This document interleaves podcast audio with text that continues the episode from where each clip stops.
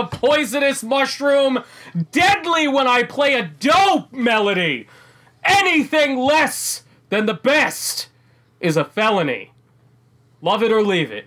You better gain weight, you better hit bullseye. The kid don't play. If there was a problem, yo, I'll solve it. Check out the hook while my DJ revolves it. Ice. Ice. Baby. See, no, no, no. My version goes din din din din din din. din. Dun, Their dun, dun, version- dun, dun. Oh my god, it's totally different. It's totally different. It's not the same. It's not the Continue same. podcast, everybody. Episode Oh my 60. Welcome back to a show I just want want to to see the waveform of that file right now. It's Right? spiking. It's all blue in the Audacity. It's Oh just my blue for days. Uh, this is a show that's about video games and stuff. And my name is Anthony John Agnello, and we would like to welcome you back to this place. It's a very 90s people. website name, video games and a- stuff. Welcome to our Angelfire page. If you're having trouble loading, uh, Sign you'll, the guest you'll want book. to minimize the dancing baby Oh uh, my with an alien head. You're gonna want to minimize that. Uh, that person aghast at her choices in life is none other than Susan Arendt. Yeah, uh, we have a visitor counter at the bottom, Yeah. and it's like it's we're stuck at like 1,023 because we got that we got that fucking spotlight on AltaVista the other day. Oh uh, and, and that Welcome to our web zone. welcome to our web zone. Wait, we're, we're hoping to be added to a web ring Yeah. to bring in more visitors. Go to go open Star AOL, Trek fan fanring.com. Go to the go to the special AOL chat room. Continue. Yeah, AOL 29. keyword. Oh AOL my keyword God. continue 29. Uh, that person doling out the free hours is Staff Roberts, Dave Roberts. So, okay, uh, unrelated to 1990s internet jokes. Uh, I have so I at my job, uh, there we have writers um, who write like health related stories, and I load them to the website so our clients get them automatically populated in, in their feed. One that I loaded today had the headline. Um, why you probably shouldn't worry about the plague. Nice. And I Probably. Yeah, really the, the, it. the word probably is doing a lot of heavy lifting Yeah. in that headline. Yeah, Probably. I learned about the difference between pneumonic and bubonic plague, though. So, Oh, bu- all right. bubonic That's- plague is actually not bad. Yeah, It's actually- you can it's you can be cured, you can be cured from that. Yeah, the one in China is the pneumonic plague, and that's not that's the worst one. it's the Johnny mnemonic plague. Yes, There's Nice. everybody's Tight. everybody's jacking into the to the net and talking to a virtual dolphin. Uh, like seaQuest. Yeah, like like seaQuest. The dolphin, the dolphin in seaQuest. Quasar? What the hell was that thing? No, it was Darwin. Darwin. Darwin. Come on, Quasar. Quasar. wrong with you? Yeah, I'm real close. I was totally Freaking Roy Those are- Scheider's gonna come over and punch you. Roy Scheider is gonna. Hey, Do you guys ever see the episode of seaQuest with Mark Hamill in it with old Luke Skywalker? Oh, I haven't. Oh man, they yeah. oh god, so they they got me good because I mean this is this is pre Wing Commander three, so there was a real dearth of available Mark Hamill at the time, and so they're showing commercials for it left and right. It's like Mark Hamill comes to seaQuest Remember DSV. I Luke was like, Skywalker? I was like, that's kind of like Luke Skywalker. Like some science fiction shit is happening adjacent to him. Like I'll, I'm in, and so I watch it. And I had already been angry at seaQuest for its boat full of lies that it was going to be a good time. And Oh, don't worry, Roy Scheider also very angry with you. super, yeah, he's pissed. And I watched the whole episode, and it turns out Mark Hamill's an alien. And at the end, they do the classic, like, reveal your true form to us. And the alien costume that they have Mark Hamill in is worse than what you would win at like a county fair for I'm popping a balloon with a dart. Right. It's it, like like the head like barely fits. Like you can see like the no like the nose holes that he's looking out of. It's just terrible. Have you have you taken a gander at the Wikipedia page for for the show? Like No. uh, just just the stories behind it. Like Roy Scheider, very angry because he he got sold that he was joining like a Star Trek underwater, not like a Monster of the Week show. So he got angry with producers about that all of the time, uh, and it got constantly preempted for NBA games. Yes. Oh Yeah, that- no! Susan, did you find it? Did you find Mark Hamill? Oh, oh, I did. It's great, isn't Oh, it? it's- It's real good. Yeah. Wow. Right. That's like you wouldn't go to Halloween Masquerade's clearance bin in July and uh, find something this terrible. That's- It's it's not good. But also looking, uh, l- looking up the, the looking up seaQuest, there's they added a mentally challenged alien character at one point. Yes, They sure did. I forgot sure- about that. They sure did. the season finale is like the season, the Children of the Corn. Man, that show sucked. It It was sucked. bad. We have them all on so DVD. hard. oh, Oh, what? Boy. Why do you own? No, there's got to be a reason Okay, for that. my w- wife growing up had a crush on Jonathan Brandis. Oh, uh, It's like ninety-five percent of the reason. so you've got a copy of Ladybugs on VHS chilling? Oh, my God. Oh my god. No, I had to think about it, but no. You had to think about it. Oh. All right, I I swear to God, we're gonna talk about video games, guys. I promise you, we're, we're we might talk about video games. Yeah. But I assure you that if you thought you remembered Ladybugs and how wildly inappropriate it was, you're wrong. Watch that movie again, as I did recently. A, Is that I- on I Disney could- Plus? Like, is that just No, I did. the I did catalog? this. I did this intentionally because uh, I was talking to a bunch of friends about Star Wars Episode One. Dave, you inspired this actually because you were like, George Lucas never touches the prequels, and I was like, yes, he does because he replaced Yoda in the 2012 version of Phantom Menace because Oh, that's in, true. In Phantom Menace 1999, Yoda looks like Rodney Dangerfield, and so. I told a good friend about this, and then for like three days straight, just just texting him pictures of Yoda from Episode One, and then a picture of Rodney Dangerfield, and almost all of them were from Ladybugs. Uh, that is a movie where Rodney Dangerfield openly fantasizes about a 16 year old girl in lingerie. Yikes! It is Okay. That's awkward. in awkward. inappropriate across the board.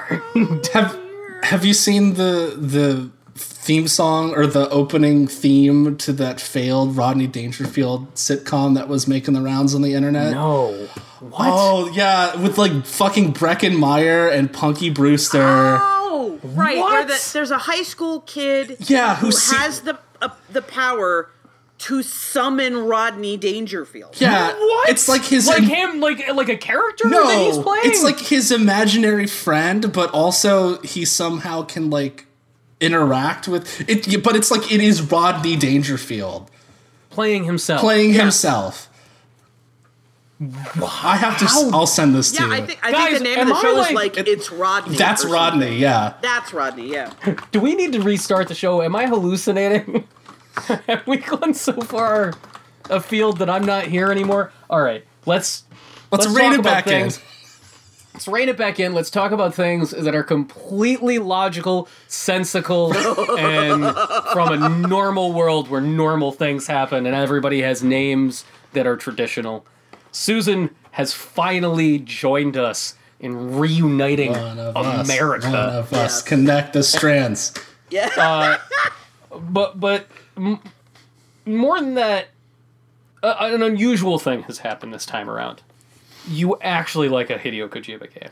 this is I'm not comfortable with this.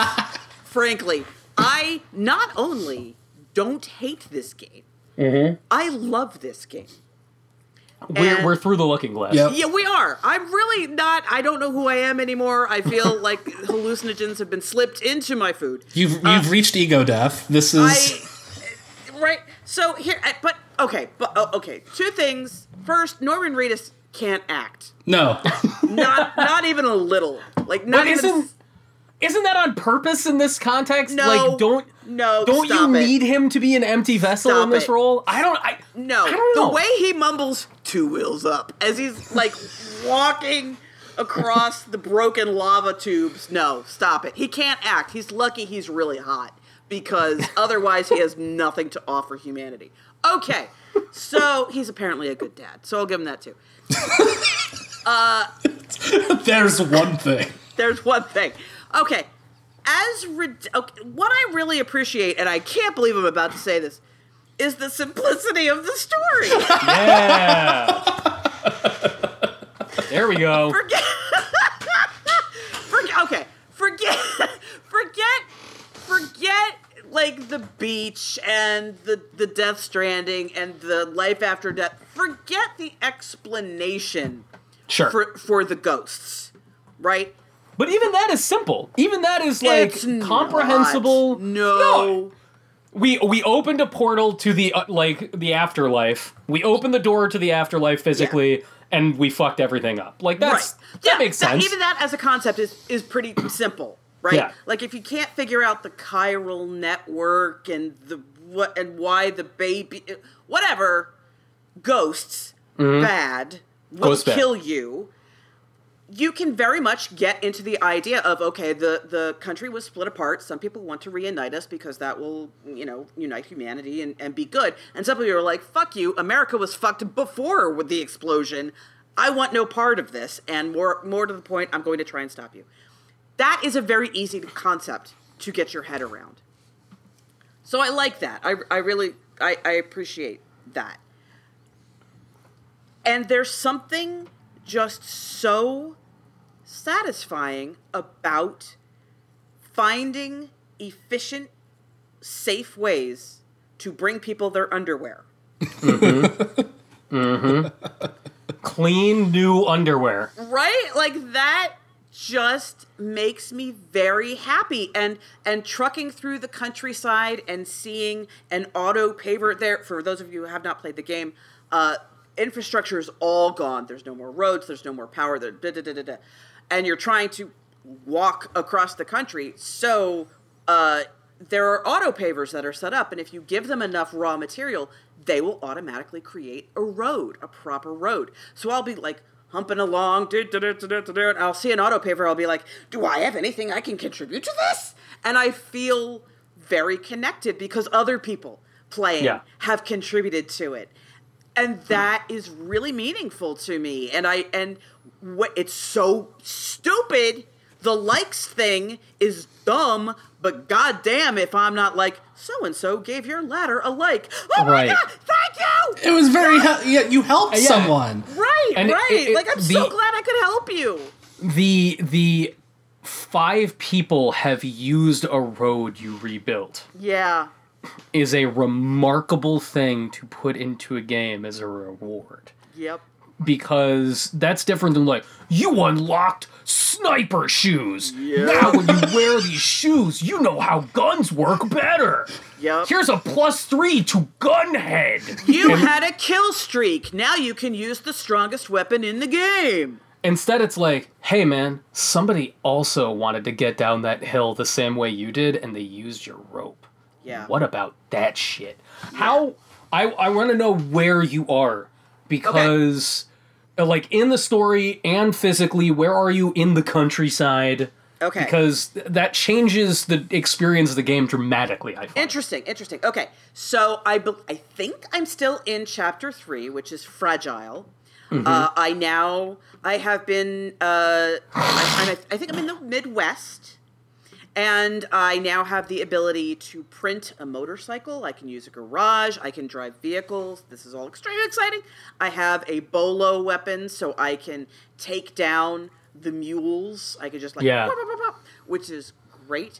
I'm I have uh, Autobots, little automatic bots who can do some deliveries for me. So that's very exciting. And I'm uh, right. What is happening right now? The story that is happening right now is I have I have met Troy Baker. Yeah, there you go. He's the leader of the terrorists, and he and uh, Fragile Léa Seydoux have a, have a history. Mm-hmm. And I have now found out why she did the big bad thing that she did. I don't want to Yes. be, be too Yeah. spoilery. Have So you seen? Have you had the flashback of their falling out? Has I have Fragile? not. Okay, okay. So I won't say anything there. But like you know, you you you get there. Yeah, Um, they have beef. They have beef. They have big beef. They have they have Uh, major major beef. Yes, and uh, and I am I am okay. this infant I have strapped to me. Mm-hmm. The sec if I, when I get a like from BB, I am over the damn moon. It's I'm great. like, yes, my little child is happy. That's wonderful. Let me rock you, my little child. I check on him every time we're in a in the private room. I take him out and I rock him when he's upset, and it's Hideo Kojima is uh, an insane person. Let's just all accept that. But the one thing that I think he gets right more than almost anybody else making games is how good it can feel to help another player that you can't actually see. yes. Mm-hmm. Mm-hmm. And more more so more so than anything and i can hear the people in our audience i can hear the people our backers who hang out in the discord already being like you're wrong you're wrong you're wrong they does he does it so much better than from software in dark souls and bloodborne Oh, I agree. so so dramatically better yeah. That uh, like not- nobody else competes Which is not to say they do it badly. They No. don't. Not at I all. Mean, the fact that they even try is Yes. wonderful and, and Yeah. adds an element to that game that I think gives it a humanity that it would otherwise lack. Because otherwise like- it would just be like, I'm going to beat the shit out of you, the game. it, it's their baby. Like this, this doing this in a game is their idea. Like ten years ago, Demon Souls was yep. what if you could do things that benefit or damage other players, and you you you're not directly interacting. Like that nonlinear idea is their thing. But Hideo Kojima has taken it to a place where it really feels tangibly linked to the core loop of what you're doing all the time. Like this game is based around that feeling. Yeah, and it makes you want to participate. It makes you want to create those connections with Mm-hmm. people. You know, when I see a bridge or a ladder or a rope and it's like, "Oh my gosh, wow, this is making my life so much easier." You're goddamn right I like it. Absolutely, I throw the like at the person who who threw that down. When I see the auto paver, I contribute to it because I want to contribute. I want to be part of that positivity. And you don't have to. Nothing mm-hmm. in the game is saying, oh, you can't get to chapter four unless you like this many things. But I want to. Mm. And that is truly remarkable to me. Uh, and, and not something I expected at all. Have you encountered uh, M- Mads Mikkelsen uh, it, not in a BB flashback? No, I have not. You have not. All right. That also, I, like, eh, man, th- this game is There's a lot going so on. it's so dense. There's so much going on. I, but like it is so dense. There's so much going on. And another thing, since finishing it, that that is so remarkable, is that it never really stops changing. Interesting. Like, yeah. So I mean, you you already noted like it feels really good to be like, all right, I'm gonna go here. I know it's raining here, so I'm gonna avoid the rain. I'm gonna go this way and all those things. Uh, while that never goes away, you are constantly being introduced into new ways to do that, literally right up until the end Interesting. and you are also going to be. I, I, it's so hard to talk about even basic mechanical Yeah. things because then it starts mm. spoiling things. Mm-hmm. Like it's not just story stuff. If you want to talk about like later mechanics, Like l- later gear that you get that Yeah. changes just basic traversal. Interesting. Okay. how much are you finding yourself because I, you know, correct me if I'm wrong, Susan, when you tend to really latch onto a game like this, you like engaging in ancillary stuff. You like doing like everything. You like seeing Mm-hmm. I a do. star turn into two stars, etc. Yep. Yep. Yep. Are you are you drilling down on that here? Oh yeah. Oh, for sure. Absolutely. I am you know, I'm taking things seriously like I want to I will take on this particular package run that has to be done urgently and I mm-hmm. will get a vehicle specifically so I can do it faster to get a better score. I will get a container repair spray to make sure that my score is as high as possible because I want to increase like the engineer. I want to increase my relationship with the engineer and and all of these things. I am it's not just like, "Oh, okay, I'm headed to that direction. I'll give you the thing and I don't really care." I care.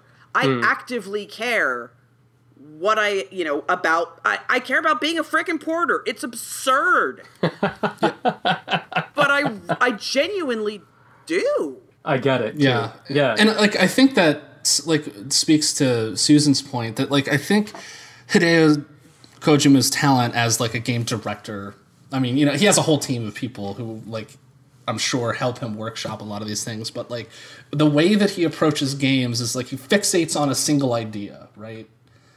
And he's like, how do I express this in gameplay language? How do I make the player feel this thing that I want to express? And like, yeah, he does it through story uh, because he loves Hollywood movies and he loves to emulate them and just goes way too far on that. But I also think that that sort of feedback feeds back into making the gameplay stand out because like the, the, the story of Death Stranding is constantly beating you over the head with the idea of connection, connection, connection, connection. But uh, by doing that, I think that's what makes the gameplay's themes of connection as well stand out more and are highlighted more. Because I feel like like playing this game, I am now 100% certain that I that the Phantom Pain is a complete and finished work of art Oh, interesting. because he like I said like when you play Death Stranding, you feel connected to other people because that's exactly the feeling that he wants you to have. The Phantom Pain is literally called it's called the Phantom Pain. It's about a thing that is missing that was once there that is now gone and you ache for it.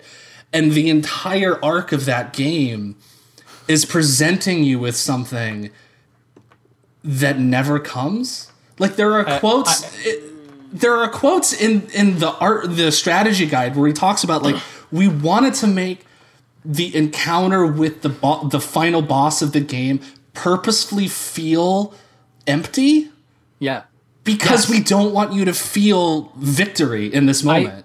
nothing no, like every single time somebody on the internet whether it's in a, a blistering op-ed at a video game website or on twitter and they're like oh hideo kojima is just so he's so not subtle and he just bangs people on the head i'm like uh-huh yeah you're a bad reader and I'm pretty sure he has to do that because 99% of the people playing his games are fucking bad readers.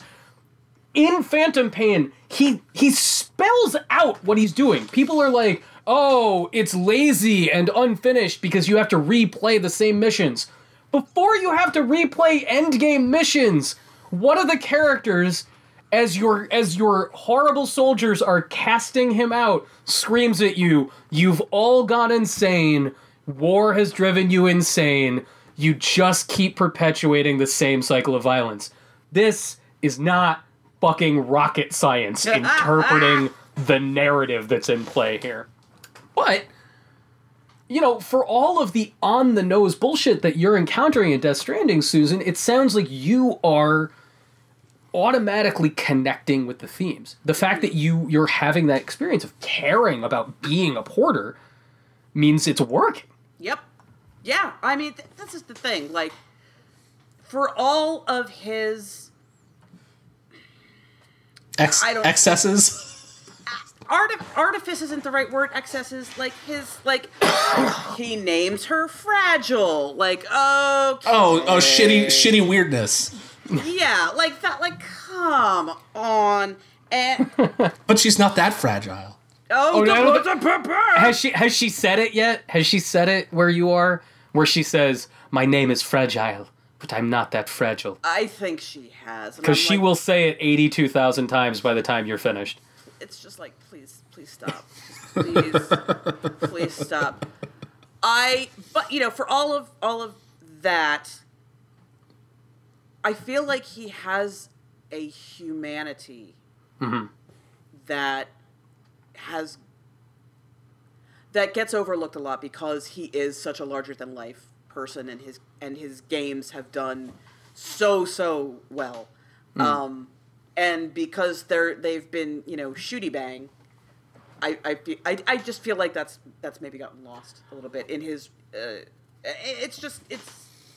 I'm very very surprised at how small in many ways the game feels. Yeah. I'm anxious to see how this game performed in terms of sales. Like I and not not in that sort of callow uh I want to see if Sony's beating Microsoft Oh, for yeah, first yeah, party yeah. titles. No, no, Like, that's- no, I, I mean I, I want to see how many people did this reach. How many Yeah. people saw this and thought I want in on it because I feel and we talked about this last time that this is such an aggressive move in Yeah. terms of trying to dismantle that perception of him as an artist and also that stranglehold that that type of game has Yeah. on uh, big budget gaming. You know, I, I feel like this is going to be a really compelling model for other marquee developers to look at a publisher uh, like Sony and say, you can put this kind of money behind this kind of game and it can find an audience. And that's not saying that we're all going to the fucking art house every fall, kids. That's Right, not what this is going to be. But it, it is, you know, like this is how we started seeing people like Christopher Nolan and Jennifer Kent start to get money to direct really crazily weird movies. Uh, and I, I'm really hoping it happens. I mean, does this does this in any way, shape, or form make you want to go play his games? Absolutely not. I will say, give Snatch, Ew. give Snatcher a shot. Okay, may- maybe Snatcher. I will. No. Uh. uh Not going down the Metal Gear hole. No. Fuck no. That's no. Uh. uh No. Hard pass. I. I. Uh. The other thing I want to. I want to say. Is how remarkably good looking this game is. It's and. I I don't think I don't know, but I don't think it would be as emotionally resonant if it didn't have such astounding facial motion capture technology. Like when when frickin' Mads when Hannibal is air dancing with his brain dead wife and then he makes himself so dizzy he falls down and he's talking to BB BB. it's i mean it's it's it's a really touching Yeah. moment and Yeah. if if the motion capture was not that good it would just look silly Well, that's where the subtlety is, right? Yeah. Like that's where the subtlety is. The subtlety is not in the explicit narrative or the exposition. The subtlety is in the performances, and it's in it's in the entire aesthetic. the yeah, the visual language of this game is incredible. Like the, the, there's some moments later on in the game, like well, it'll blow you away. Like Yeah. just how how cool and just he you know the way that he sets up a shot. Just Th- this is this is not a significant spoiler, Susan. This is this is not a like oh man, I'm gonna ruin a big surprise. You will go to a place that is snowy. Like you're you're trying to get to the west coast. yeah You there's will have mountains to. in there you- yeah You're you're gonna have to cross the Rockies, yeah yeah and that section of the game is so visually profound because of where the story goes in that moment. But at the same time, one of the other tools you open up in addition to building roads is you start to build zip lines. Mm, and not only does it open up this whole thrilling vein of n- new motion and new mm-hmm. strategy for getting from point A to point B, the visual language becomes very desperate because you're moving very fast all of a sudden interesting interesting and it's I, I it's such a remarkable game. I I feel like everybody listening uh, and who sticks with us for every single episode is really going to have to get ready for the fact that we're probably going to have to do a third episode that talks about Death Stranding because when you get to the end, Susan, I want so badly to talk to you about it. And uh, when I beat it uh, a couple of weeks ago, I was texting Dave, you know, like furiously, and I will fully admit that I I I was like almost angry at the end. Like I I felt like angry. And I've had 2 weeks to digest that now and I realized that I was having an unusual experience for a video game, Oh no. which is that the execution was actually challenging me emotionally. wow. And I like I was like, "Oh, this game was doing something and went to a place that made me feel uncomfortable." And I had a classically male response to that, which was bullshit. How dare you make me question myself and the way I see things, which ties completely into what you're saying about the subtlety of the performances and the fact that it's made in such a way that it is affecting on a deeply human level. Uh, are you gonna see it through? Oh, of course. Absolutely, without question. I. Oh, I do have one question because it's unclear to me. Okay. Is the new president your sister or your wife? We can't tell you that. Oh, okay. we can't, Yeah, that's uh We can't tell you. anything. I like. I guarantee you have questions, and I guarantee that all of your questions have answers. Yes. That is Okay, the other. okay. That's yeah. That's the other thing that is remarkable about this game is that unlike other Hideo Kojima it games, wraps it you all get- up. You never get to the end and you're like, wait, what about everything is accounted for? You're reading the emails, right? You're reading the emails? Uh, I, yes. Read the emails. Yeah, yeah, yeah, yeah, yeah. yeah Have you yeah. saved the chiral artist yet? That's like the last thing in chapter In three. your uh, where in, it's the last thing you do in chapter three, and it's really I just, I just met the guy who has the junkyard. yeah. all right. Yep. He's gonna ask you to save the chiral artist, Okay. Oh, And- oh, his girl, his girl. his Yeah, girl, okay, his yeah. girl, and yeah, I I see. Like and like that's I can't say anything else because even that Okay, is okay, that okay. that'll spoil like a really potent moment. Okay, okay. okay. Um, holy And- shit! What a game! Yeah, like okay, so listeners, like you all know how I feel about Hideo Kojima. you you you all know how I feel about pretentiousness in general. You all know how I feel about the games that game journalists are like, "Oh my god, it's so amazing." It's a very you-" specific set of game journalists too. Like every time. Yeah, it's true. It's true. Um, I love this game. I truly do. I I think you should play it. It's really good. Yeah. It It's really- really, it really is quite special, and really- and I encourage you to give it a shot. But is It's it a really- is it a new genre of strand game?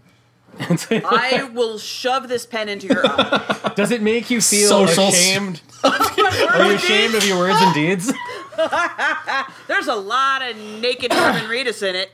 I- This I- is my one complaint: is that he's not rolling around in oil at any point. Well, isn't he? Like Well, you not- do not- get not naked. he gets. All right, no, that hasn't happened yet. You'll get to a point where he is like. It, it looks it looks like the scene in Stripes when John Candy mud wrestles, Oh, okay. except instead Okay. of John Candy, Yeah, it's yeah. Norman Reedus. Yeah, Norman Uh, Reedus is naked a lot. I- I- I'm okay with it. So Susan in Metal Gear Solid Five.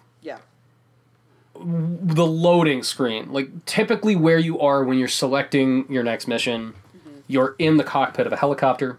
Yeah. and whoever is your companion, like if you have the dog, if you're D-Dog. quiet, uh, like you can see them there, Yep. and like, I mean, quiet just flat out does yoga in front of you, Yeah. uh, and it's yeah. just it's just ass Yep. in your face, Yep. and then she'll literally turn around and be like, ooh, Yep. uh, sneaking a peek, huh? The fact that Hideo Kojima is like, all right, maybe I went a little too far, and his response to that is just Norman Reedus leisurely showering yeah. and just giving you two tickets to the Buns show, and then having him wink at the player is just so aggressive. like to old Metal Gear bros. Like picture the guy that's like, fucking love Metal Gear when I was in college, dog, and he gets this, and it's just a face full of abs. I I'm know. like, I this is love it. Because here's my thing: if you're gonna give us Dude, roly poly quiet, mm-hmm. then you're gonna give me buns of steel, Norman Reedus. Give me, give me all of that. yeah, I- like give me, give me all the gays, okay? Like so good. female gays, male gays, whatever. all Like, the yes. Give me, give me the multiple gays. Yep, multi gays. Thank you. Uh, much. oh man, Uh, yeah. So, I guess it's time for Susan and I to get angry. Why, wait, what are we getting angry we're gonna we're gonna we're gonna get angry because Dave has a question, Okay. and Dave's question. Dave, what is your question about about a thing Oh boy. That a certain uh, Gaben announced? Is is VR? That's Is, the question. Is, VR, VR question no, mark? No, when we planned this episode, you you put it very Oh, specifically. right.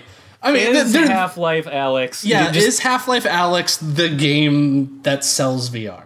is it the big one? The, is it the, the big big one? Capital? B, capital one. Is it the big one? No. No. because there is no fucking big one. That's correct. Uh, no, Dave. Okay. For No, anybody, no. You know what? You know what the big one is. You know what it is. It's porn. Okay. Until- it had it. is. they had it. They had it. It's out there. There's all not- kinds of. It's not that good. It's not that good. It, it never will be. Well, Here's here's what me. All uh. Okay, no, no, no. All right, Dave, Rein it back. wheel us in.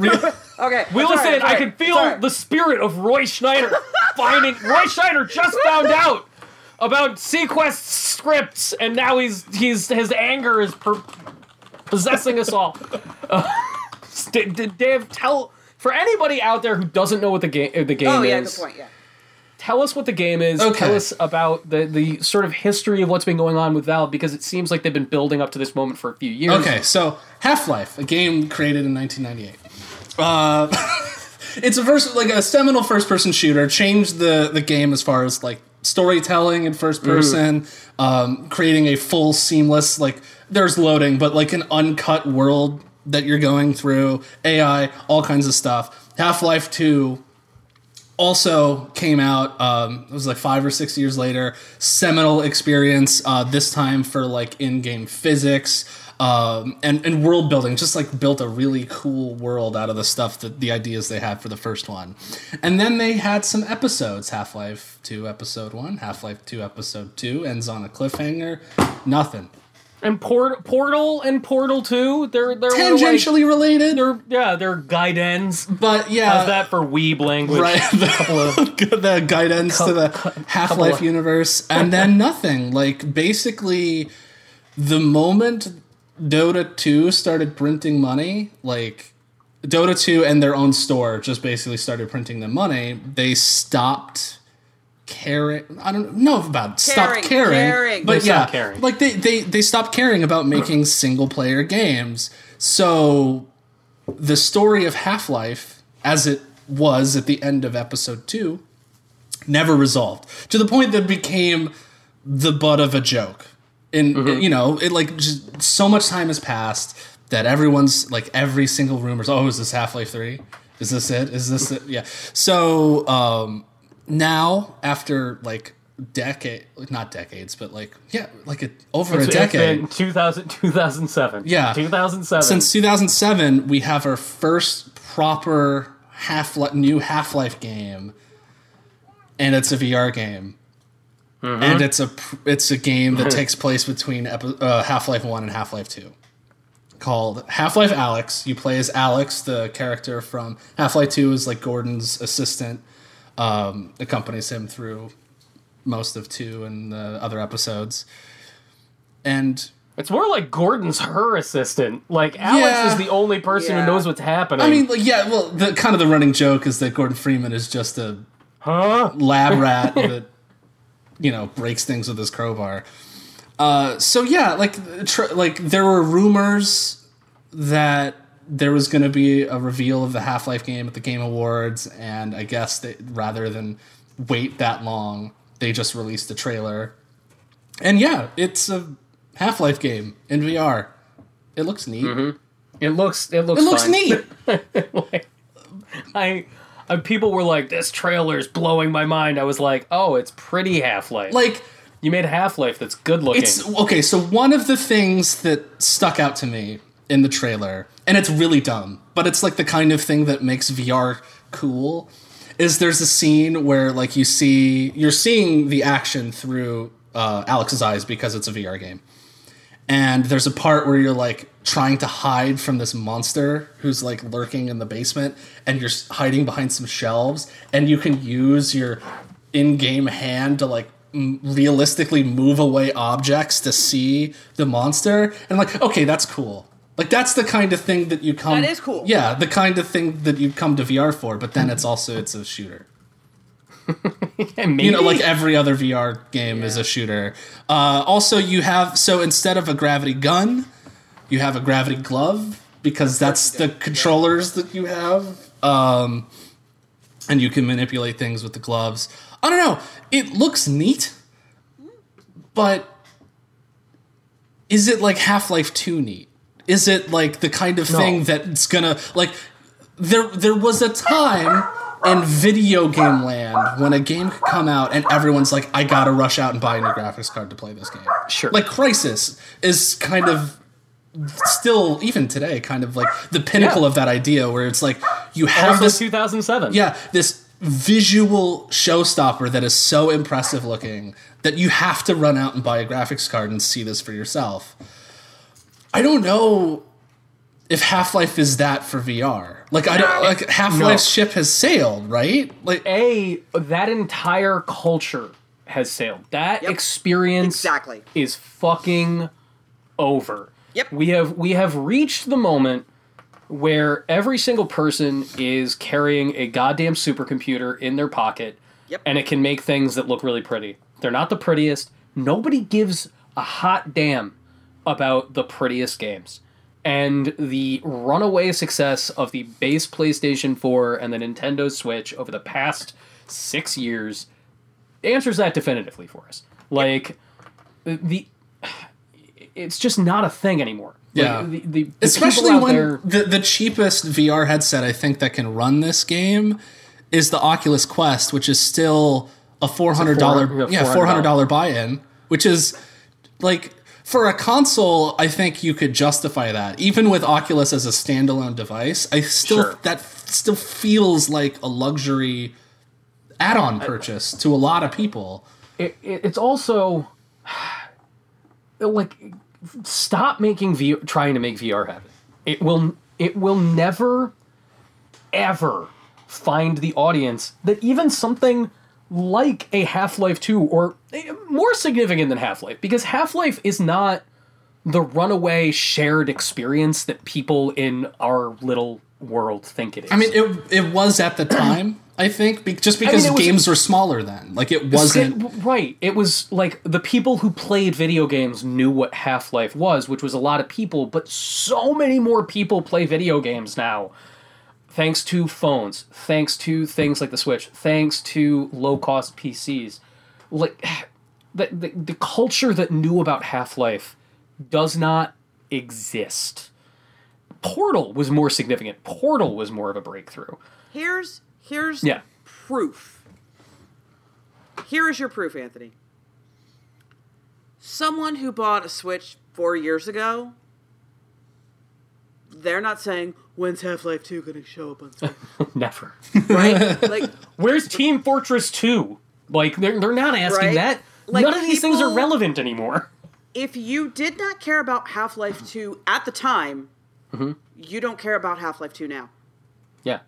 And, like, Portal 2 was very And- successful, but that was eight goddamn yeah, years and ago. like honestly, that that's Valve's fault because Yep, Valve has not 100%. not given anyone a reason to care about it, Mm-hmm. other than as Yeah. this like mystical thing of the sequel, like constantly hanging over people's heads.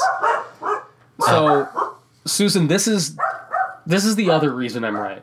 And I've been waiting for this. I've been waiting for this vindication for four fucking years.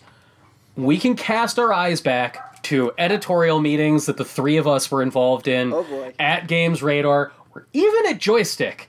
Yeah. When everybody's like, we gotta cover VR. Yeah. And I was the person Yep. constantly sitting there saying, VR will never be successful because human beings do not like not being able to see where they are. Yeah. It will never, ever take off because people don't like being isolated. And everybody's like, fuck you, Anthony. It's not true. That's the future. And now, finally, an executive has used the exact words that I've been using this whole time. Phil Spencer, the day after Valve announces this bullshit, Phil Spencer is interviewed and they're like, hey, is Xbox Scarlett gonna have VR? And he says, I have some issues with VR. It's isolating. And I think of games as a communal, kind of together experience. We're responding to what our customers are asking for, and nobody's asking for VR. Nope. Bam! Well, and it, like we saw that in the numbers of the traffic we got for all. Because I remember working at Games Radar doing like the week or month of VR or whatever. Nobody read that shit. Nobody cares. Nobody cares. Nobody cares. And like, and here's the thing: I'm not shitting on VR. I like VR. I think, like, honestly, playing Area X in Rez Infinite is a religious experience everyone should do. It's incredible. It's a, it's amazing. But one, it's cost prohibitive. It's it is isolating, and the experiences that are best suited for VR are experiences that are quick, short, Yep. easy to pick up, easy to put down, put it on, take it off, you're done. And that kind of thing, like that, that's good for a mobile phone. Yep. That's not good for a 400 device you have to strap to your face. Um, but that said, I also think that those thing those experiences are cool. I think looking around and moving things. I think people need to stop trying to sell VR as this thing that everyone needs in their house and Yes. something that they need to maybe. Let's bring back the LAN cafe. I don't know. Yes. Like no, eh, but that's already happening. Like if you if you go to a major city now, or if you look at like, and this is huge in Japan, where VR investment exists is attractions. Yep. It's attractions. Yep. Yeah. Yeah. Yeah. You yeah. go, the, they, like Capcom has. yeah, they have like Resident Evil stuff, right? They have four of them. They have four of them. Square Enix. There are multiple Dragon Quest VR experiences. Nobody wants it in their house, and honestly, like, I, I really like Half Life Two a lot. I find I I was very moved by that game. I got why people thought it was a big deal when I finally played it on the orange box, like most people mm-hmm, Yep. and that's great but even then half-life is not cool enough that it's going to like change anything Yeah. It's It'll, just it'll, now se- not. it'll probably sell enough headsets for Valve by all the old weirdos that like I'll Half Life, take, but I'll, like I'll, ta- I'll no dude i'll take that money i'll take Yeah. that money I'll bet right you. I'll now bet you on that. That's it's not, true. gonna sell shit No. it's uh, you are gonna have all what is their headset called their magical headset oh the that inde- the thousand dollar complete Yeah, the set. thousand dollar Valve Index. Yeah. Guess what? I'm gonna be buying for five dollars plus shipping come 2023, my friend. Yeah. That is going to be the Steam controller all over again, and it, it- it's just never going to do what they think it is. It never. Here's, here's the thing. VR is really cool technology. There's no question. It is really nifty. It is claustrophobic as fuck. Yes.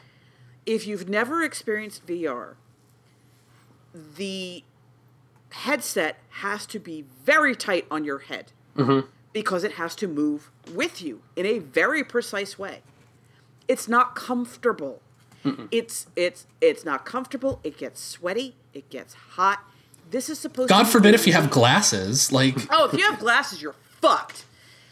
And it's forget all the wires. Forget it's just it's not comfortable. It is not an experience that lends itself well for most people mm-hmm. to any kind of lengthy session. And when people want to engage in entertainment, they want to be comfortable.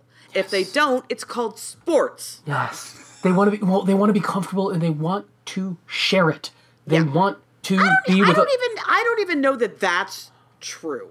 Oh, I don't know, man. I like when you sit there and think about what streaming has done Mm. for the shared experience of video games, and like VR games are not the hot ticket item for streamers. No. like like like even even for like I'm not talking about in the room sharing. I'm talking Yeah. Oh about yeah, yeah, yeah, yeah. uh, the the the communal uh, the, spectator experience of video games. VR is not conducive to that in any way, No, it is not. shape, or form. No, and the is not. novelty of it is ten years old at this point. Yeah. Like Oculus got their funding for that stupid headset eight years ago. I was come still living in Arizona. God. Yeah, it's it, like guess what, kids? It's just not happening. It's Yeah. not going to happen. Have you guys used an Oculus Quest? The the wireless Oculus. It is the most. It is the it is the the ideal form of Yeah, the I- technology. I, was looking at it. I was like interested in in maybe getting one because I like VR, and the PS VR is just when they're when they're two hundred dollars. Yeah. Don't hesitate because Yeah, yeah, yeah, the- yeah. the- it does a thing that I have been waiting for a VR headset to do, which is that it limits the isolation as much as is humanly possible for an enclosed headset. Because the first thing that happens when you put it on, and it's really cool, is that it maps the space around you. you can actually see space. outside of the headset. There's like a button you push Oh, or something, wow. and because there are cameras on the front of it that do Yeah. the tracking, and you can see like a black and white version of the room. Yeah. Okay, that's cool. Susan, it's straight up. Uh, it- it's straight up holodecks it. Yeah. you Got see it. a square And if- grid. And if you walk outside it. of it, the it switches to real time video and goes like, "Hey, you're outside of the zone." It's it, it's as good as it could possibly be. It's still not enough. It's still too uncomfortable. Yeah. It's still too isolating. It will never work. And here's the other thing. So I pulled up this uh, Kotaku article um, that from like Valve's own like data because they collect data on on the like you can voluntarily opt in to like submit your data so they can get surveys of like what people are using with, with their computers and like they have a lot of users but like only 30% of them have VR ready graphics cards great, great place to put your the money, The percentage guys. of Steam Yeah. users, this is from the article, who already own VR hardware is far smaller, totaling out to just over 1%.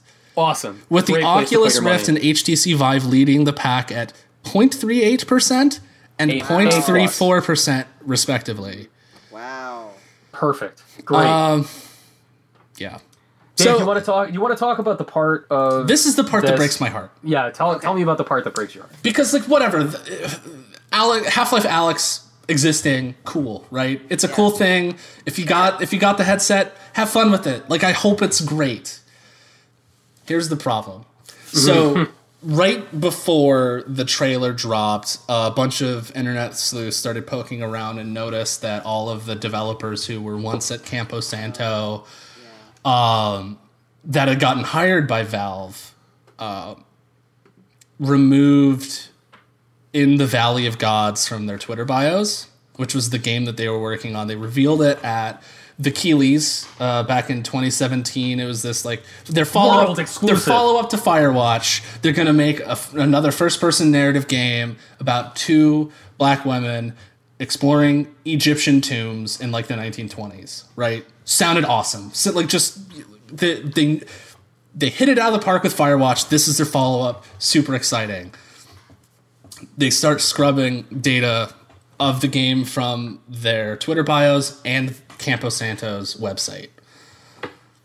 Then th- people started finding out through like the video that Keighley was doing. Uh, like once Half Life Alyx got announced, Geoff Keighley announced that he's doing the final hours of Half Life Alyx, which is like a documentary series that he did for other Half Life games, and that there are Campo Santo people in it. Like you could see Ollie Moss like drawing stuff on a whiteboard. He's the artist who worked on uh, Firewatch, uh, gave it like its distinct visual style, and he's like, "Yeah, I'm working on the Half Life game."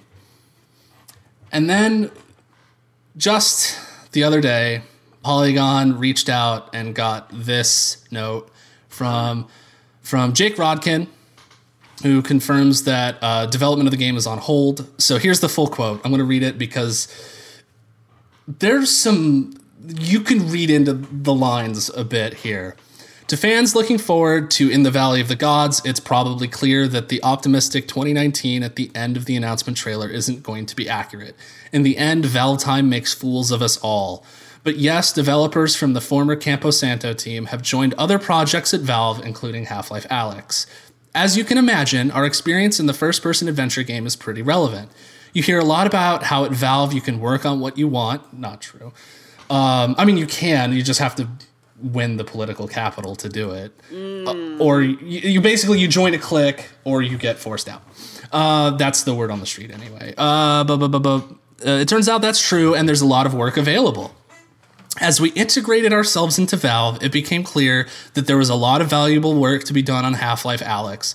Some of us started lending a hand and have since become full time on the project as it approaches launch. Similarly, some ex Campos are working on Dota Underlords, some are on Steam, and so on. So, to answer your question as of today, In the Valley of the Gods development is on hold, but it certainly feels like a project people can and may return to. And when that happens, we'll find an exciting way to let fans know. Cool. Uh, Cool. Great. Valve, I'm sh- Valve just killed one of the most exciting independent developers so their employees can work on Dota Underlords. A quote unquote, not a ripoff. I mean, they stole the idea, but it was based off of a Dota mod that got really big. And then they split off to make their own game. And to compete, Valve decided to make their own version, kind of like how Dota 2 was like a ripoff, like Warcraft. And it's so it sucks it sucks, man. so much. This is uh, okay. So I don't want to go too much farther down this hole because I, f- I feel like we're, we're we're in a place where we all need some positivity. but Uh, and also, I don't know what their headspace is. Maybe they're all super jazzed to be working on it. Like all the- super they- excited about they, it. Like the, listening to their podcast, which also Idle Thumbs, I miss greatly because that canceled like right around the time when Yeah. they got acquired by Valve as well. Um, I they're all, I'm sure they like they all love Half Life. Like they, Sure. it was a very formative experience for them. And if someone said, "Hey, we want you to work on the next Half Life game," uh, yes, yeah. Like- and when, when they were still an independent studio, I'm Yeah. sure that yeah, and. You know, you, you play Firewatch. These are people that like Half Life. Yes. like there's no, there's no question that the lineage of everything that came out of Source, like Dear Esther and Portal, and even like the narrative ticks of Team Fortress 2 and and like the cinemas that came out of that has informed these people's work. All of that said, I think it's fucking bullshit that their original work is getting dismantled. Yeah, there's a like dude. this. The saddest part, like, there's a Twitter thread of one of the contracted writers who was working with Campo Santo to write in the Valley of Gods, and because he was a contractor, he didn't get hired along Sure. with the rest of the team uh, to Valve. So he's like, I wanted to make this game, and we're not anymore, and it makes me sad. And he just like went through this whole Twitter thread of like all this research that he got to do to like Ugh. write this game, and like just pretending to be a fan of the Call of Cthulhu tabletop game so he could ingratiate himself with Call of Cthulhu tabletop groups to get like documents of like Egyptian lore that they have. Oh, like I, I just I don't know, man. like I- finding 1930s versions of books so they could use. everything that independent developers have told me, and I'm not going to name any names, but everything that independent developers have told me about the way that Valve has behaved towards them in the wake of the launch of Epic Games Store and the fact that Val- Valve's entire modus operandi with independent developers these days is just like, well, if you're not with us, you're against us, and you you owe us for even putting your game into our barely curated hellhole of a storefront. And everything that Valve has made since like like since Portal 2 of Dota and whatever their Counter-Strike. their their The, oh, awful oh, the, the you mean the the casino that they made, Counter the Strike casino Up. man yeah the casino they made the awful card game that no one no one cared bought it. about no one bought They it They got the Like, guy who created Magic the Gathering I, and couldn't I- sell I- this I- thing. yeah i just i hope that someone there has had like on like valve is starting to feel like lucasfilm circa like 2004 where it's like is somebody gonna say anything about the way this is going? Is anybody gonna like talk about how we just keep making things that people hate and maybe do something about that? I mean, no, because the No, way because the, they keep the- making money. and well, they keep making money, and they have the flat hierarchy where everyone um, yeah, flat. Yeah, that's the thing. The flat hierarchy where everyone breaks off into cliques and But, like but I, I I'm glad I I'm not this is not like a defense of Epic. That's not what I'm saying. But I'm glad the Epic Game Store exists. some competition. Some So- something Yeah. something Yeah. to cripple their hegemony because i it's a bummer. This is a bummer. yeah, Uh you know what is not a bummer? The fact that Respawn exists and get to make games. yes, Respawn is not awful, and they are getting to do things, Yeah, and they I somehow can't got- it. absorbed by a s- similarly but differently evil company. The worst of them, the worst of the companies, and yet they're making the good shit all the way down. So, like, we're fixated on the year 2007 a little bit in this conversation. What? Uh, you know, hmm? What, Susan? What? What? What? What? Ah, Fixated, on fixated. something? What? But it'll, it'll, you know, in the same year as Half Life and the uh, two episode two, the Orange Box, all that. The same year as Crysis, same year all that's happening. There's another game that comes out and it breaks everything, and it's Call of Duty 4 Modern Warfare. It Yeah. broke everything. It shattered video games for a decade.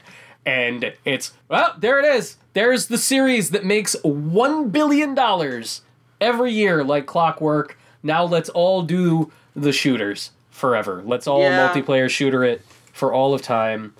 And the fact that those guys now are making straight up perfect single player big budget action games. I don't know how it's possible. I don't know how they followed up Titanfall 2 with a battle what, what's the matter with Titanfall 2? It's great. It's so It's- good. Boring. So good, Susan. It's so good. It's so no. I'm not saying it's better than 20 Doom 2016. I'm not. Thank you. I'm Okay, not we saying can that. continue. All All right. right. I'll give right. it to you. I'm not All saying right. that. Thank I'm you. saying that it's excellent. I'm saying that it's spectacular. And then they turned around right after EA acquired them and they make a battle royale game and I'm like that's kind of a bummer. But apparently it's really good. Apparently everybody Oh, is likes this the Apex, Legends. Legends game? that's yeah, that's them. That's Uh, Respawn. yeah, apparently people really like it. Yeah, People love it. and it's, it's the, so- not it's because it's a source engine too. And so it feels good to play. No, you don't know. Like for some know reason, respawn doesn't have to use Frostbite. Titanfall, Titanfall Two, Apex Legends are source engine. Uh, Star Wars sh- Fallen Order is Unreal oh, Engine Unreal. Four. Know they made that part of the acquisition agreement. It's- Oh Yeah, yeah, gotta we're not Gotta using be. your We're garbage. not using this bullshit. They're like, yeah, they're like, yeah, fuck you. We like we're to make good video Frostbite games that work. Yeah. So we, the three of us, were talking as Star Wars Jedi Fallen Order was revealed during that horrifically awkward E3 thing earlier this year. so bad. That was that that miserable stage show, oh. and we were like, "Look at this fucking Wonder Bread Star Wars game that they're making. How is this happening?" and I was when when it started to get near release time, I was like, "Of course I'm going to play this because I'm a Star whore. I I am that guy. Star I, whore. Yeah. I, I'm Yeah. I'm I'll cop to it. I'm yeah, hap- that's fine. I want me the good Star Wars, and I want a single player Star Wars game, and I'll I'm desperate for it. I'll do anything for it. And this game is fucking great. It is not kind of good. It is great. And Dave, Dave, I, I did you talk last episode about some of the the the janky the janks that exist in Jedi Fallen Order? I don't know if I ta- we talked about it in the episode, but I know we've talked about like You and I have personally it's, talked. It's but like it feels like it needs like another three to six months in the oven.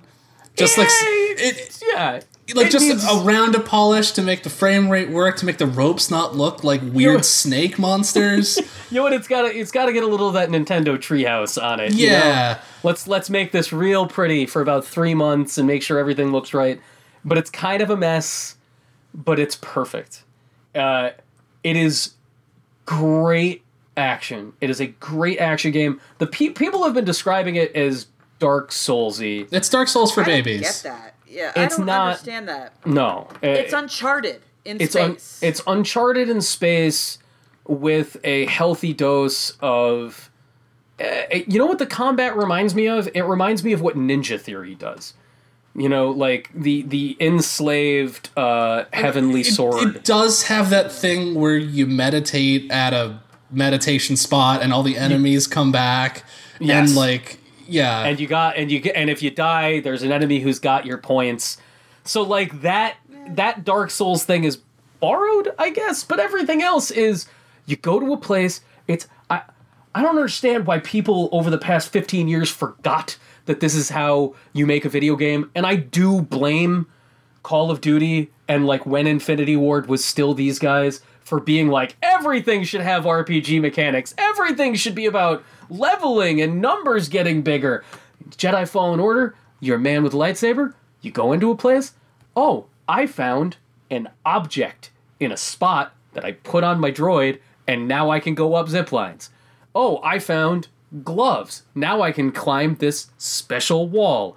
There's no fiddling with bullshit stats. Yeah. there's like maybe 15 abilities total to unlock and they all feel narratively significant because Susan, all right, do you are you- have you been playing this at all? Have you played this? No, I've You're been all in watching- Death Stranding? I I have Russ has been playing the Star Wars Oh, he's been playing the next Star to me while I am playing the You're delivering the goods. game. Yeah. Yeah. So You're playing well, Kevin I'm, Costner's The Postman. I'm playing UPS the game, and he is playing the Star Wars.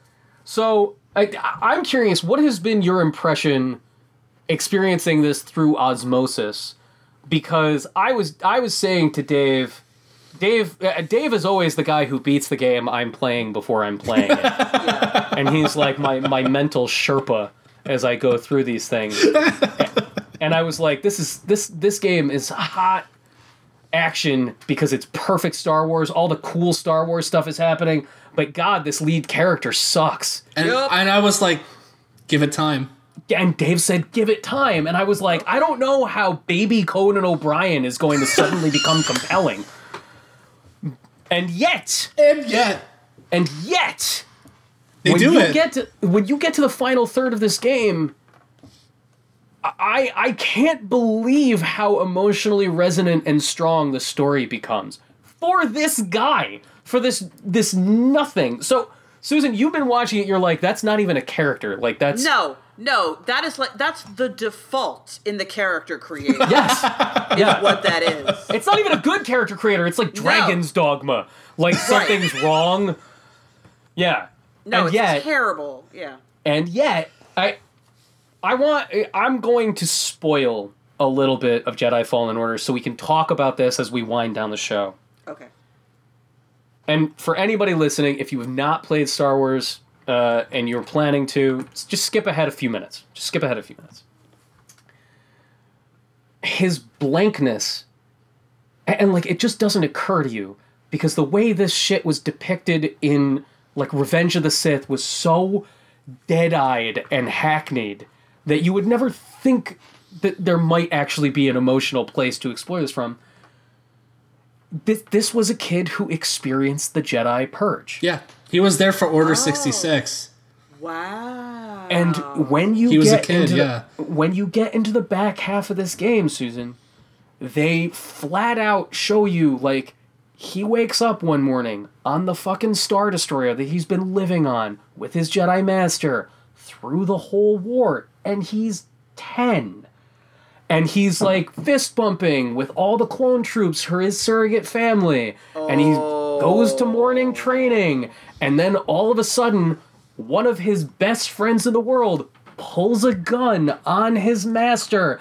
And he has to escape for his fucking life Wow. while his family tries to murder him and his dad. And then you find out that the blankness, the just nothing of this character is intentional. He is a trauma. He's been a traumatized person, living on his own. He doesn't Hiding the Force, like he, hiding the force. Yeah, yeah. So he doesn't know how to emote or be a person.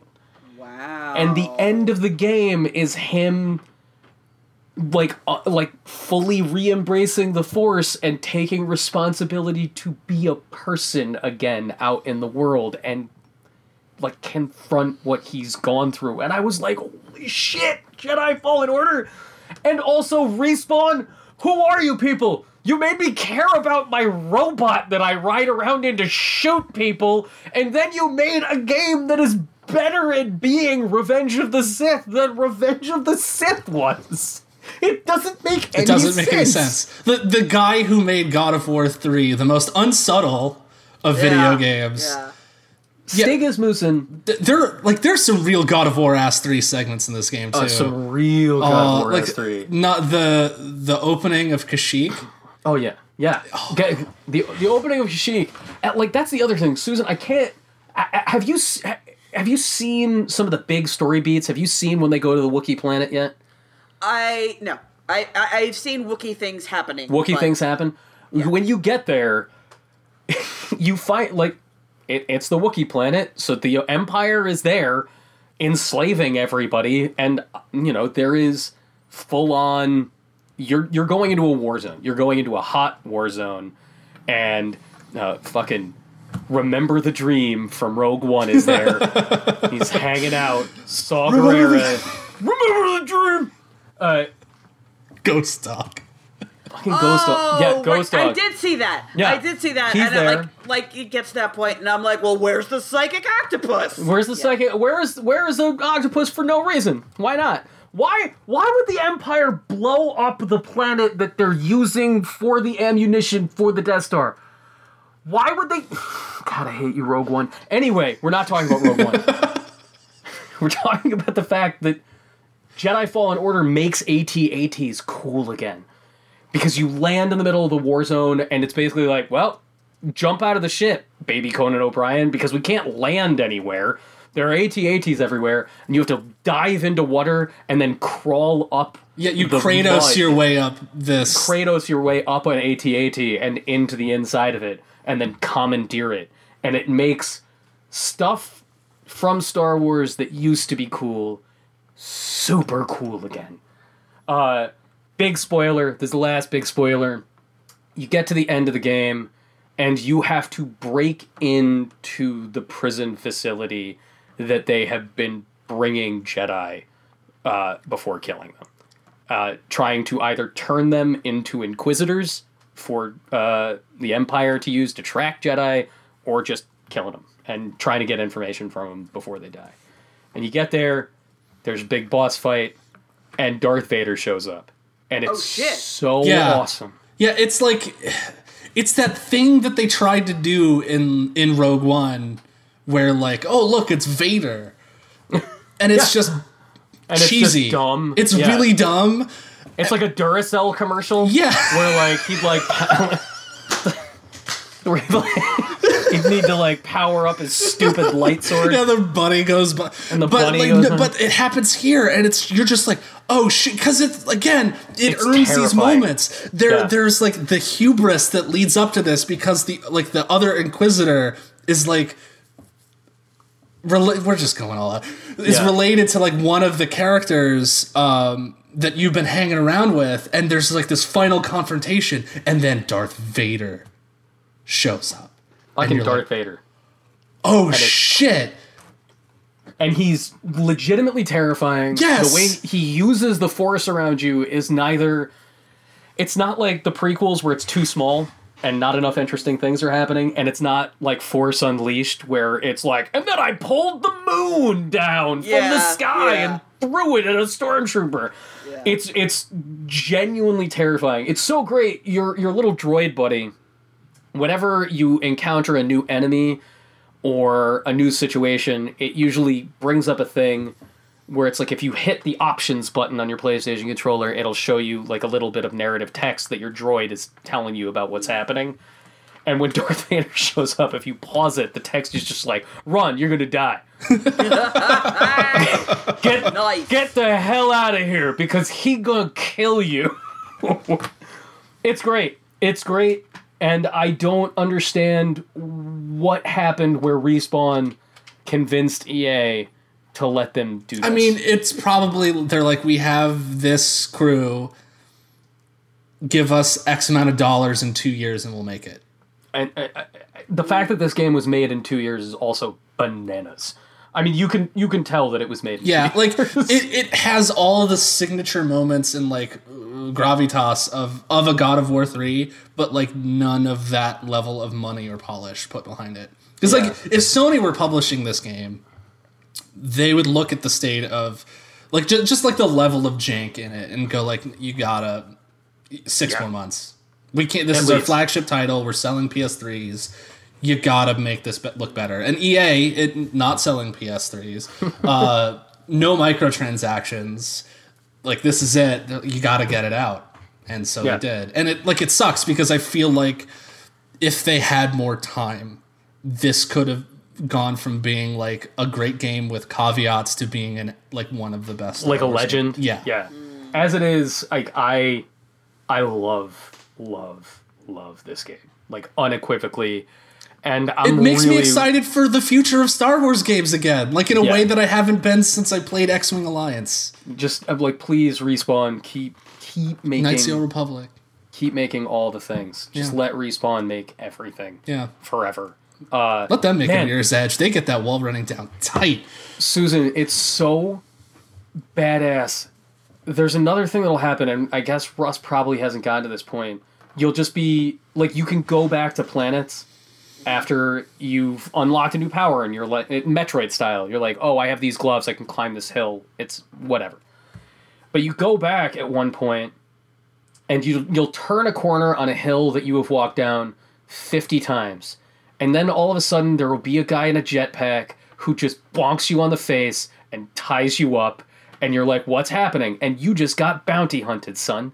You're taken to a No cra- explanation. It just happens. explanation. It just happens. You just get taken. And then you wake up in like an insane gambler's den where they pit you against monsters and you have to fight them. Oh, fun. And from that point forth, every single time you're on a planet, there is a chance that you will walk into a room and there will be bounty hunters waiting for you and you have to kill them. It's Awesome. It's so good. Respawn is saving AAA games. I love them. Uh, uh, like I love the people that made this show. Apparently, the the game is uh, exceeding It's sell- expectations. It's selling very well. So- Who knew? Who knew that Who people knew make would want? like like that's the thing. Like, just make a good Star Wars game. Just do that. Just do that. It's Just be- fine. Let's. It's not. I mean, it's not. just make an Totally- okay Star Wars. It's not totally Yeah. EA's fault. It's not totally EA's fault because if Mr. West and Mr. Zampella hadn't made a money printing machine called Call of Duty, then there wouldn't be the need to be like, well, it's only shooters and card packs for days. That's all it is. Hey, uh, they're fixing it. They're fixing everything. Dave, who fixed this? Who fixed their ear holes who fixed the show. with a show? Our wonderful Patreon Yes, backers. patreon.com slash continue podcast. Our special Patreon backers giving a shout out right now to Ryan Brady, Nick Rugen, Yodel, Gluttony One of Seven, Ryan Mance, Double Taco, Pete, Adam Condra, Matthew Peters, Michael Coffey, Thierry Belair, The Fancy Manatee, Denton Brock, Elio Dare, Stormshot, Frank Sands, Kalen Houston, Tyler, uh, bleh, Tyler Nilsson, Shane Nilsson, Jacob Christos, Chris Cook, Skip Dippity, Tim Chesson, uh, Daniel Squire, and Tom. Thank you. Thank you very much. Uh, if you are listening to this and you are not a backer, uh, here's why you back this show, guys. If you enjoy what we do, uh, your backer dollars are what we buy games with. none of us, none of us are the kind of writer that is getting sent games any longer. I get That is plenty. a I, fact. I get plenty of PR emails though. get plenty of PR Yeah. emails, but we don't get the titles. Uh, and let me tell you, doing doing big features for uh, mainstream press that you don't get games anymore. That's not how it works. Nope. Uh, so if uh, you feel like giving a dollar, that guarantees that we will have things to talk about on this program. If you don't, share this show with somebody you think would enjoy it. Or even if somebody uh, you think uh, hasn't tried this sort of thing before and might acquire the taste for it.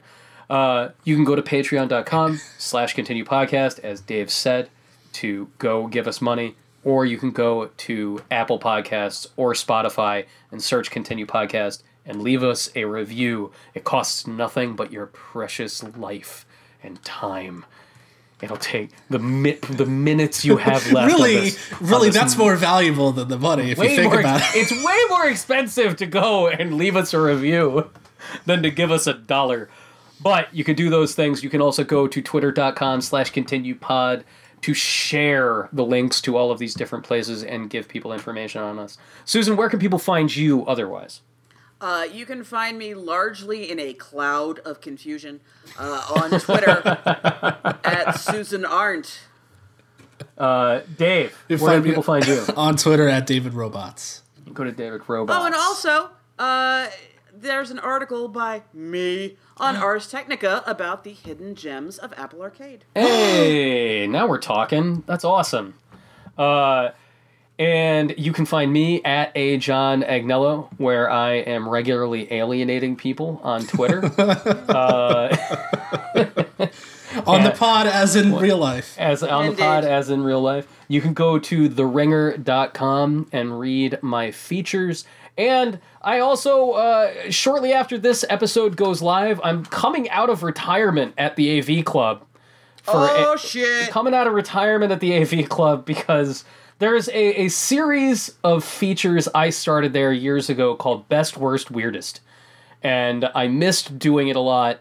And I, I realized that after playing Jedi Fallen Order that there are many Star Wars games, and so I have a feature called Best, Worst, Weirdest Star Wars video games coming up. Awesome. Yeah, the initial draft, Susan, was six thousand words long. Oh my Man. god. I was gonna say if if anyone uh, like I had to if, bring if, it back in. if Deadspin can piss off Spanfeller, you can. I don't. They're not going to be happy. I call Jimmy Smits a narc in this feature. Get fucking ready. nice. I'm into it. Yeah. Uh, until then, everybody, we have one more episode before the year is out. We'll be talking uh, our games of the year, and we will also probably be talking Game Awards. So, Oh yeah. Hold we on might, to your- uh, we Yeah. might live tweet the uh, awards. Oh, hell yeah. live, Live comment or Li- live things might happen. I don't it'll, know. you know it. You know what? Are, we're, we're not gonna. You can't stop us from being ourselves. Can't stop the signal, Mal. it's it's just gonna be. The guy killed me, Mel. Killed me with his sword. How weird is that? All right. Goodbye, everybody. We'll see you next time. everybody.